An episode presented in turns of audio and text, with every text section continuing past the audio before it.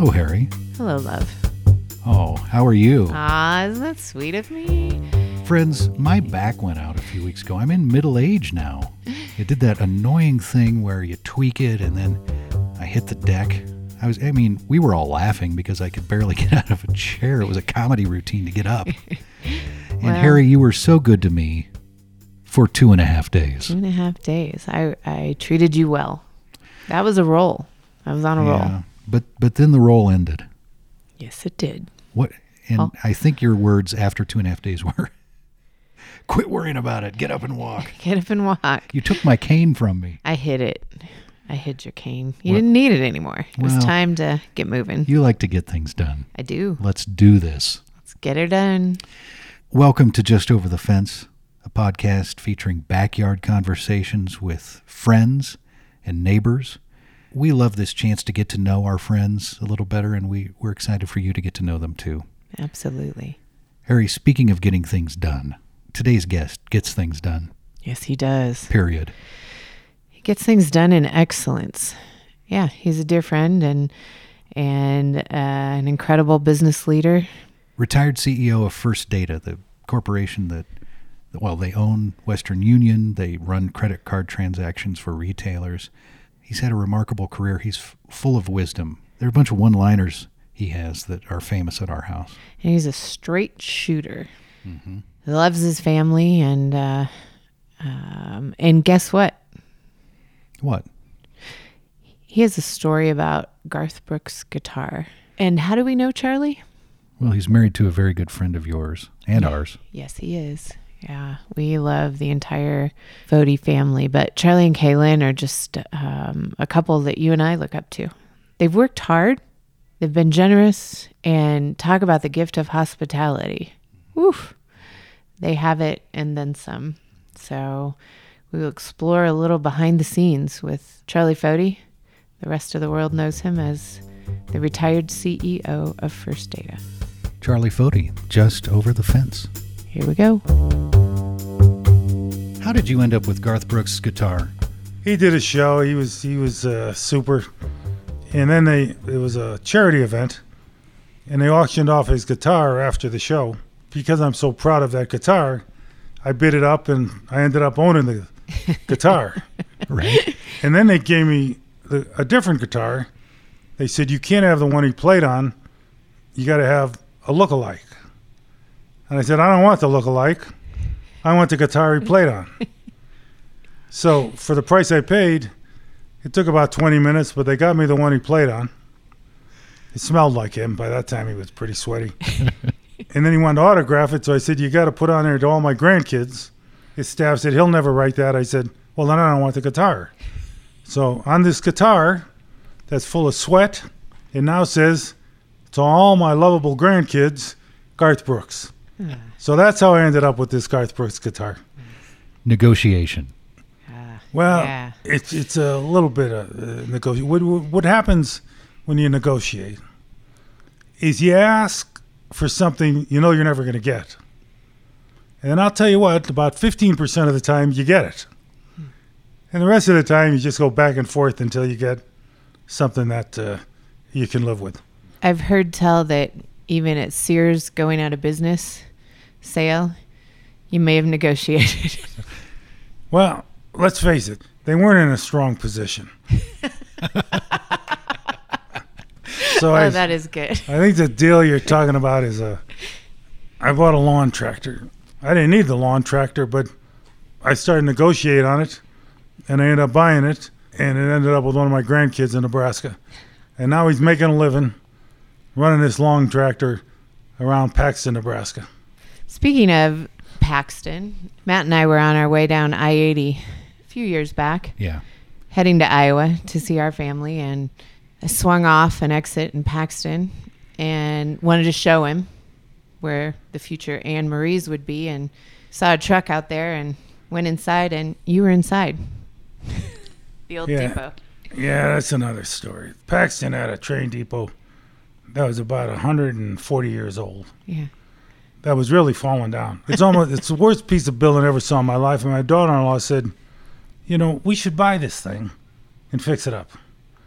And I'm telling you, I, I wouldn't have spent two dollars on the thing. We ended up owning it. Is what happened with my daughter-in-law, and then we redid it. It cost more to redo it than we paid for it, and we got 26 acres of land full of old TVs and bathtubs, and it was just a junkyard, and we had to clean that up. And she turned into 26 acres of uh, aronia berries. So now the family has an old train depot, 26 acres of aronia berries, and then uh, um, there was an old granary on the other side of the railroad tracks, and she moved that over. So now she has a nice breakfast, lunch restaurant, and uh, an antique shop, and a beautiful old train depot. Yeah. And then she bought a winery in town, and uh, she bought something else in town. So I think there's seven buildings in Paxton, Nebraska, and my lovely daughter-in-law Leah owns four of them. Nice. I think for us, you know, you're a well-known and respected leader, a CEO, but you also get things done yourself with your hands. You were inside this building starting the renovation. Oh yeah, I- I- when I grew up, I used to uh, build buildings and patios, and, and in fact, we built some houses. It was just fun working with them. I still do it today. I still go out and do jobs, and uh, mostly in the family. I don't get paid, uh, although they should pay me premium dollar if they had to pay. Right. Anyhow, we have a we have a good time doing it. Charlie, where'd you grow up? Grew up back in Connecticut, right outside of Hartford.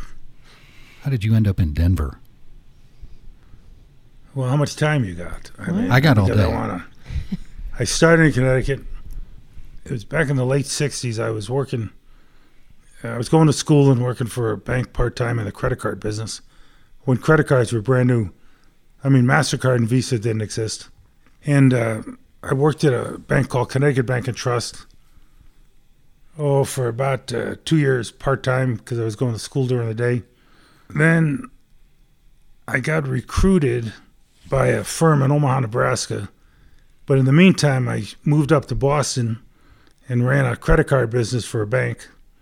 And this company, it's called First Data Corp, and uh, they were big credit card processors. And their expansion from Omaha was to Atlanta. So they recruited me up in Boston, and I moved to Atlanta, and we opened up that branch. And I lived there for two years. And then uh, we opened up a branch in San Mateo, California. So I went there for two years. And then they wanted me to run a business in Omaha. And then they wanted me to run a business in Denver. So I moved to Denver. And then they wanted me to run a business in Omaha. So I moved back to Omaha. And then they wanted me to run a business in Denver. So I moved back to Denver. And now I'm in Denver. My uh, wife I met in Denver. So you know I'm not leaving Denver. That's the rest of the story. Understood. so you got in on the credit card business as it was just really beginning. Oh yeah, yeah. When I got in the credit card business, Mastercard and Visa didn't exist by brand; they were local credit cards, and then they uh, grew up to what you know now as Visa and Mastercard. And American Express was always around. In fact, American Express bought First Data in 1980, sold it off to the public in '83, and then I think they bought it back in '87, and then we went public, I think, in 1992. You eventually became the CEO of First Data. Yeah, yeah. Over time, they put me in charge of First Data. It was a great company. We had 36 to 38,000 employees. When I joined, we were worth about 11 million dollars. When I left, we were worth about 11 billion. So it was a good run. To give a sense of First Data's scope, I mean, my understanding is they run the credit card transactions for Walmart. Oh yeah, uh, First Data has got the, they got their hands on all the big retailers. And, and when I was here, we had about four million small retailers. We had about 300,000 uh, um, agents uh, because one of the companies we owned was Western Union and Telecheck. We did business in 200 countries and territories. So you got into uh, the credit card business kind of as it was beginning. If you were to talk to somebody getting started in their career today, what's the business of the future to you? I don't know if I have the answer for the business of the future. I think I know the ingredients that are going to be in the businesses of the future, but the businesses that have physical attributes to them, you're never going to do online. I mean, I, I can't get a two by four delivered in my house off my PC. So you'll have more digitized interaction with the inventory. there'll be a lot of electronic interfaces and everything you do. But what you have to make sure of is you don't lose um, the interaction of human relationships. I'm getting a little going off on a little tangent, but what I see today are the young folks, and I'm talking about young, young executives, have very little skill sets on human interaction. And as we keep growing, because this country will continue to grow, we got to put a stake in the ground on the electronicism, if I can get away with that word, that we're leaning towards. Because with all the issues we're having as a country today, and you know, right now we're going through this virus crisis, and, uh, we're going through economic uh, issues that come directly from from the crisis. At the end of the day, you always got to look for the answer, and then you manage to the answer. And at the end of the day, what we have today is a bunch of panic going on that's not has no traction to it. It's folks in the media and the blacks and the whites and the Latinos and all of us going on. And I'm, I'm putting myself in us because I'm a minority here too. That that's creating no traction and there's no success to the end game. It's just a bunch of BS that's going on right now. What we need to do is put a stake in the ground, not a rope. Don't move the stake. Manage to the stake. And, you know, on the way, you're going to have some ups and downs. You know, what's the solution? When it comes to the virus, we got to manage the spreading of it. That's the answer. What do you have to do to get to the answer? But as far as the success in business, we need to open the retail locations. They they have to be open. I'm talking about food you eat. I'm talking about clothes you buy, shoes, you name it. And uh, we need to have the inventory being purchased to make sure the uh, the economy is strong. How do you manage through that? I don't know the answer, but I know that people are going to work in offices and not catching the virus. I think the people that are being nonchalant are the ones that are causing the problem. If you're if, if you're in an environment where you can you think you're vulnerable to catching the virus, then you got to manage through that. You know, we got the smartest people in the world in this country. Put them all in the same room, throw them bananas every morning, and say you're not coming out till you have an answer, and that's a solution. there so. you go. I like it, Charlie.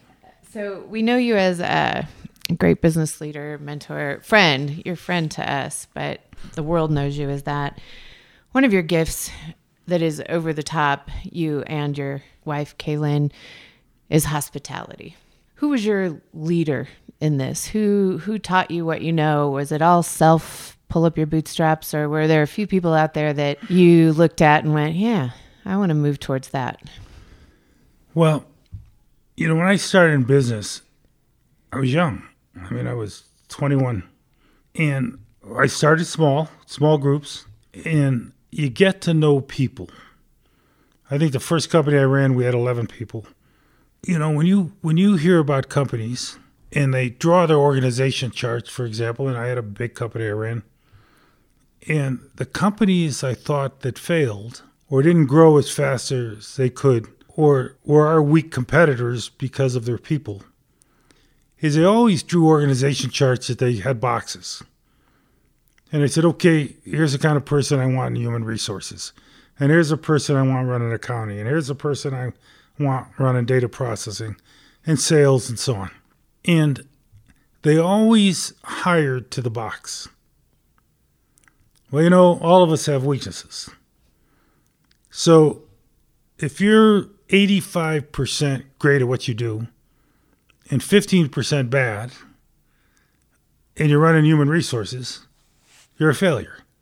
So what I always try to do was hire real smart, good people and put the box around them and a strong HR person at HR. If they're weak on the data processing side of HR, the data processing guy had to have some HR in him and he would help out human resources.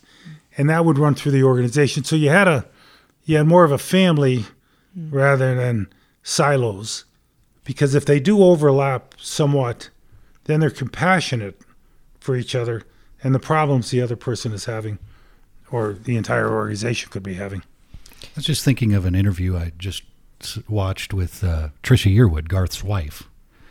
She had recorded an album of Frank Sinatra tunes and uh, was talking about the producer, Don Was, and how he has all the details taken care of, but his main gift is getting the right people in the room and then staying out of the way, let them do their thing. Um, let me tell you, we uh, we used to do some things that uh, um, people said we couldn't get done. It wasn't able to get done. No one would allow you to do those things, and we did them a couple times, and there were big changes to the. Uh, in, in in one example is the credit card world. In in the old days, you could only belong to Mastercard or Visa if you were a bank, and that broke down over time, and we created duality, which said merchants could belong to both Visa and Mastercard at the same time through their banks, and the banks then could belong to Visa and Mastercard at the same time. Um, that was a big, big change back in the mid 80s. Another thing we uh, invented was the nine digit zip code. And people said that could never be done. And uh, that was created, I think, in the late 80s. But the, those were walls that folks said we could never get through. And the team just went away, figured out how to do it, and we, we did them. So the Zip Plus 4, that came from, from Oh, the yeah, credit card ran- industry. We ran the database for Zip Plus 4. Gotcha. That was our program. Can I ask another question, kind of looking back? When I asked about, you know, somebody getting started now, if you were to look back on your career when you got started, what would you tell yourself when you were 30, in your 30s, knowing what you know now? Knowing what you know. Um, now. don't doubt the end game. When you come up with something, you always know the answer. And you can get a group of people in the room that are smart enough to help you get to the answer. And don't give up on the answer. And then everything you do in between is just managing the ups and downs of getting to the answer. It might be people, it might be systems, it might be the government, it might be the financial world. Um, how is Wall Street going to treat you, and so on, as you're getting to the answer. But if your goal, the end game, is pretty achievable, and don't make it easy, because everyone else will follow you. Then make it difficult so you can't be competed against with any kind of uh, with any kind of respect from the other companies. You'll win. You'll win. You might have some. There might be some trauma on the way, but you'll end up winning. One of the marks of a great leader that we all know is you never ask anybody to do something you're not willing to do yourself. You, in First Data, I know you've shared with Matt and I that you you would pick up the phone. How did you keep your pulse on the enormity of the amount of people that worked for you and your business? Well, I used to sleep on the road three days a week, and I traveled all over the world because we had business in 200 countries and territories. So you had to see the customers and the employees. Well, they were so happy. I mean, both customers and employees when you visited with them. And I couldn't get to 200 a year, but let me tell you, um, when you got to a community and they got to see you, they thought the company was close no matter how big we got. Oh yeah, well let me tell you, you heard some stories from me you couldn't believe. One day I'm at lunch with a customer, and this was a huge deal. We were trying to buy a company, and it was in the billions of dollars.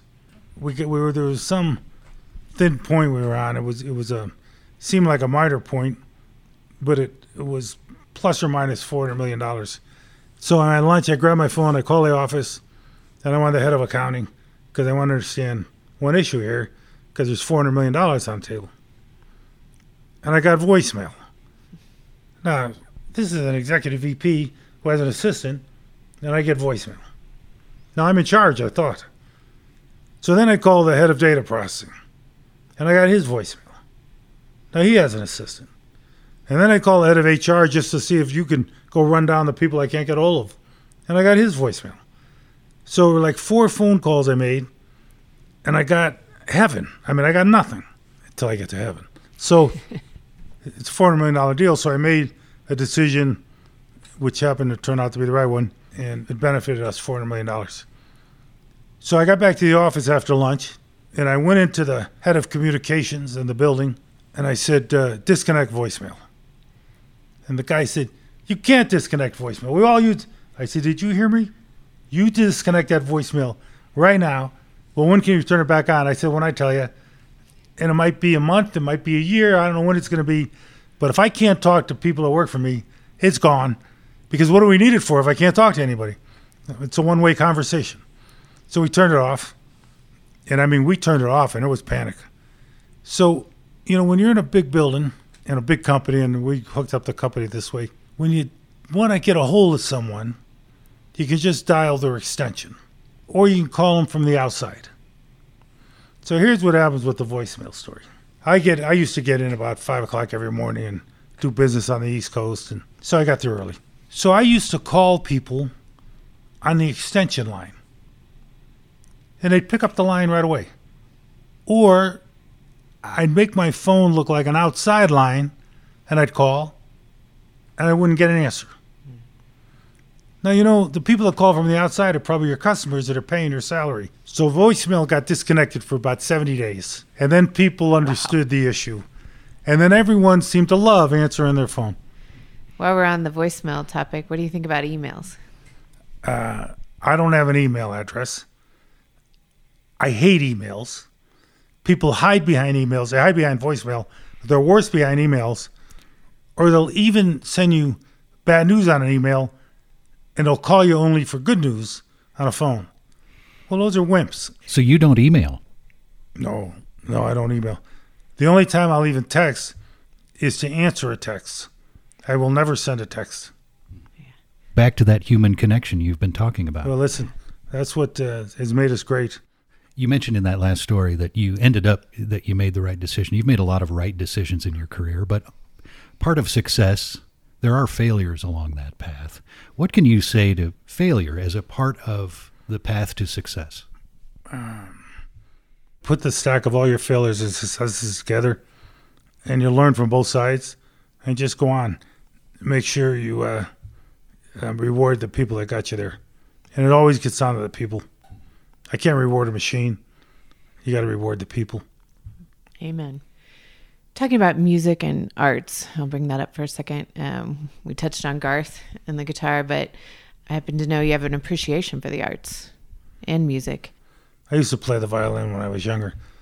I got into that because my dad played at Carnegie Hall when he was 13. He played a solo at Carnegie Hall, but uh, I just like music. I like to listen to music. Charlie, you've worked very hard in your career, a lot of years, but I wonder how do you uh, how do you relax? Uh, I you know I like golf. I like uh, building things and screwing around mechanically with engines and so on. But I don't know that I relax. You know, what difference does it make? I just you go full blast your whole heart, your whole life. You, your heart won't let you stop. So, I you know I don't put a lot in that. A lot, a lot of people talk about retirement and it's easy and so on. I'm as busy now as when I was working. You know. I, I was talking to a friend of mine today. He's 75. He's a good sized developer. And I said, Well, when you retiring? He said, I'm not. I'm never going to, re- I'll die in a job. So I don't know where this issue of retirement came from. Who picked an age to retire? Totally agree. Right? I'm 71 and I don't feel like I'm ready to retire. You know, like what retirement? I don't know what retirement means. I don't know who does instead of retirement, you know, you you love what you do and you you keep going. Now, don't integrate retirement or non-retirement with being successful. If you can't contribute, and if your skill set or your mind or your heart can't contribute, don't do it. Pick things you like and concentrate on those. So, the things I'm working on now still revolve around the payment business, which was a credit card business. And now, because of my lovely son and daughter in law, they revolve around farming and ranching. So those two fit together, right? But I kind of contribute to that a little. Absolutely. We we have a friend, you know, Tony. He talked about being on a I don't know, it was like a board or something with you. Around and, a table. Yeah, around a table and financial papers were handed out. And he said, You should you should know this about Charlie. We're all kind of looking at these financial papers, trying to see what's going on and Charlie just zeroes in. He's like, here's your problem right here. When did you realize you had a gift for that? It's, it's a mix of the numbers, but also the leadership quality to know here's the big picture. Well, and, and the guts, frankly, to say, here it is. Let me tell you what happens. And uh, everyone has their egos. And You go in the meetings and you're talking about big deals, and people come in with a 50 to 70 page document of what they want to communicate. And believe it or not, in business, it always gets on the money. I don't care what the issue is, all business decisions are made on money. And that doesn't mean you do immoral things, you just might not do things when, the financial part doesn't make sense. So I would always go to the financial section of a presentation and look at that first. Because no matter how good this story was, if the numbers don't work, you got a problem. You know, I was in charge, right? So people really couldn't tell me what to do. But I always go to the financial sec- section. I'd say, Are these the numbers? Well, yeah, those are the numbers, but you got to hear the first 70 pages. I said, By the time we get to page 50, this thing is bankrupt. So don't change the numbers, change the story to get there, which means you got to change your business approach to this thing. And typically they never showed up again. So it was spending someone else's money. Hey, let me ask about a leader in your career that you admire because a lot of people look up to you. Who's someone you in your career looked up to? Especially early on. There was a, when I worked at the bank for four years, there was a guy, his name was Dick Graham, and, and he was my boss. He was a VP of uh, the consumer side of the bank. So he had at least all the lending side. And uh, the guy was low keyed, but he never lost the answer. He would listen. As forceful as I can be, I always listen to people's responses. Normally, they would come as presentations, and then I'd ask questions and I'd listen to their responses. And you'd learn from that. And Dick used to listen, and he'd say, Do it. And if I thought people were not just sincere, if they had their smarts on the other employees and the shareholders and the community, I'd say go forward. If they were lacking any of those, you know, I just shot it. Teresa mentioned how you are. It's it's always encouraging to talk to you. Um, you have this line you'll often close out a phone call with. Make it a great day. That's Well, become fa- that's famous at our house. Make it a great day. Well, you got to do it. You know, everyone says, have a nice day. I said, what does that mean? Have a nice day. Right? Make it a great day. You're the one in charge. No one else is in charge of your life than you or you. Yeah, right. I'm telling you, your love for each other, you're in charge of. That's why I say you make it a great day. It's almost a charge, right? It is a charge. Charlie, I have a time machine right here. You can go back in history and have lunch with anybody in history. Who would it be? Who would you talk to? Um, sounds corny. Uh, my wife, Kaylin, she's smarter than I am. She's very close to the Bible and God. She's stubborn as all hell. Puts her feet in the ground and don't. It's like the old set of golf spikes. Don't kick because they won't move. I've known her for 39 years, but the first time in uh, I met her was in a meeting, and she talking about digging her feet in. She had her finger up, pointing at one of my executives, screaming at him. And I said, "I like this woman." And then uh, I don't know. Then, then we ended up getting married, but it all didn't happen that fast. But it was pretty short. It was a pretty short relationship before we got married. But um, if I had it all over again, she would be my uh, business mentor because she didn't move an inch on anything. That and she was smart enough to get to the right answer. She was embarrassing a lot, but because she, I said, I said, I said to her, I can't believe you're yelling at this guy. We're paying you for this treatment. but uh, yeah, that I would I would go uh, back back to her. Uh, she was I learned a lot from uh, her strength. Let me ask just maybe one more quick Ask question. me anything. If I can't answer it, I'll tell you. Yeah.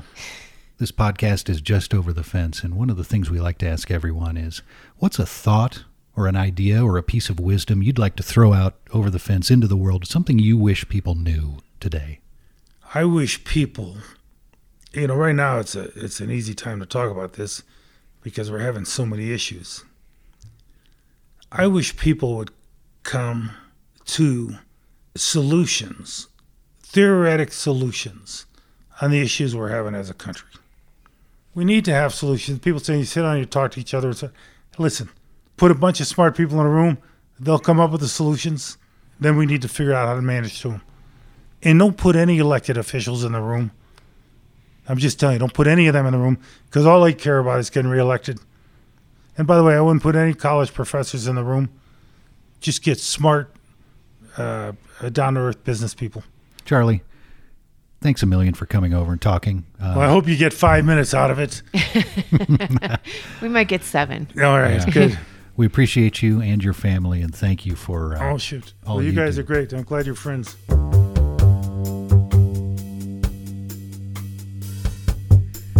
Well, we told Charlie this would be a quick conversation, but when you've got Charlie here, it's like I, I want to keep hearing these stories. Yeah, what a wealth of knowledge and I, you've said this before. Charlie has a way of taking a the big picture and narrowing it down to um, simple solutions. I just kept noting over and over it's all about human connection Yes. in person. He doesn't email. No, he doesn't even have an email. He does not have an email He's address. never had one. Yeah, never sent an email. Yeah. Wow. And an incredible leader with incredible wisdom. Mm-hmm. So, yeah, what's what's after that, Matt? What what else can we say? Where hey, do we go from there? well, we can thank Keith. Oh, we totally can thank Keith. Wow. She, she This- brought over some treats and uh, This week was Black Forest cupcakes Mm-hmm. for our guest, Charlie, and the Fote family, and um, ube. There's this uh, Filipino um, yam that is purple. Keith, let me know if I'm wrong about this this week, but um, it, there's no sugar in these, so they're pretty healthy and sweet, and and they're purple. They're cute too. yeah. So thank you, Keith. It's me, Keith, on Facebook. You can find her. Yes. She'll deliver She'll deliver. dinner for the family. Yeah. We love it when she delivers here because we get to see our grandkids. It's me, Keith. Thanks, Keith. Thanks, Keith. And thanks, Charlie. Harry, you've you've always said that one of our aspirations with the podcast is to reach the artistic soul. And I loved hearing about that with Charlie today. The art of business. But the art always came back to people. And relationships and trust. He formed teams and created an atmosphere um, where their skill sets overlapped, which connected them to be a team. He built a team. Yeah. So next month, Batter up. well speaking of art, Yeah.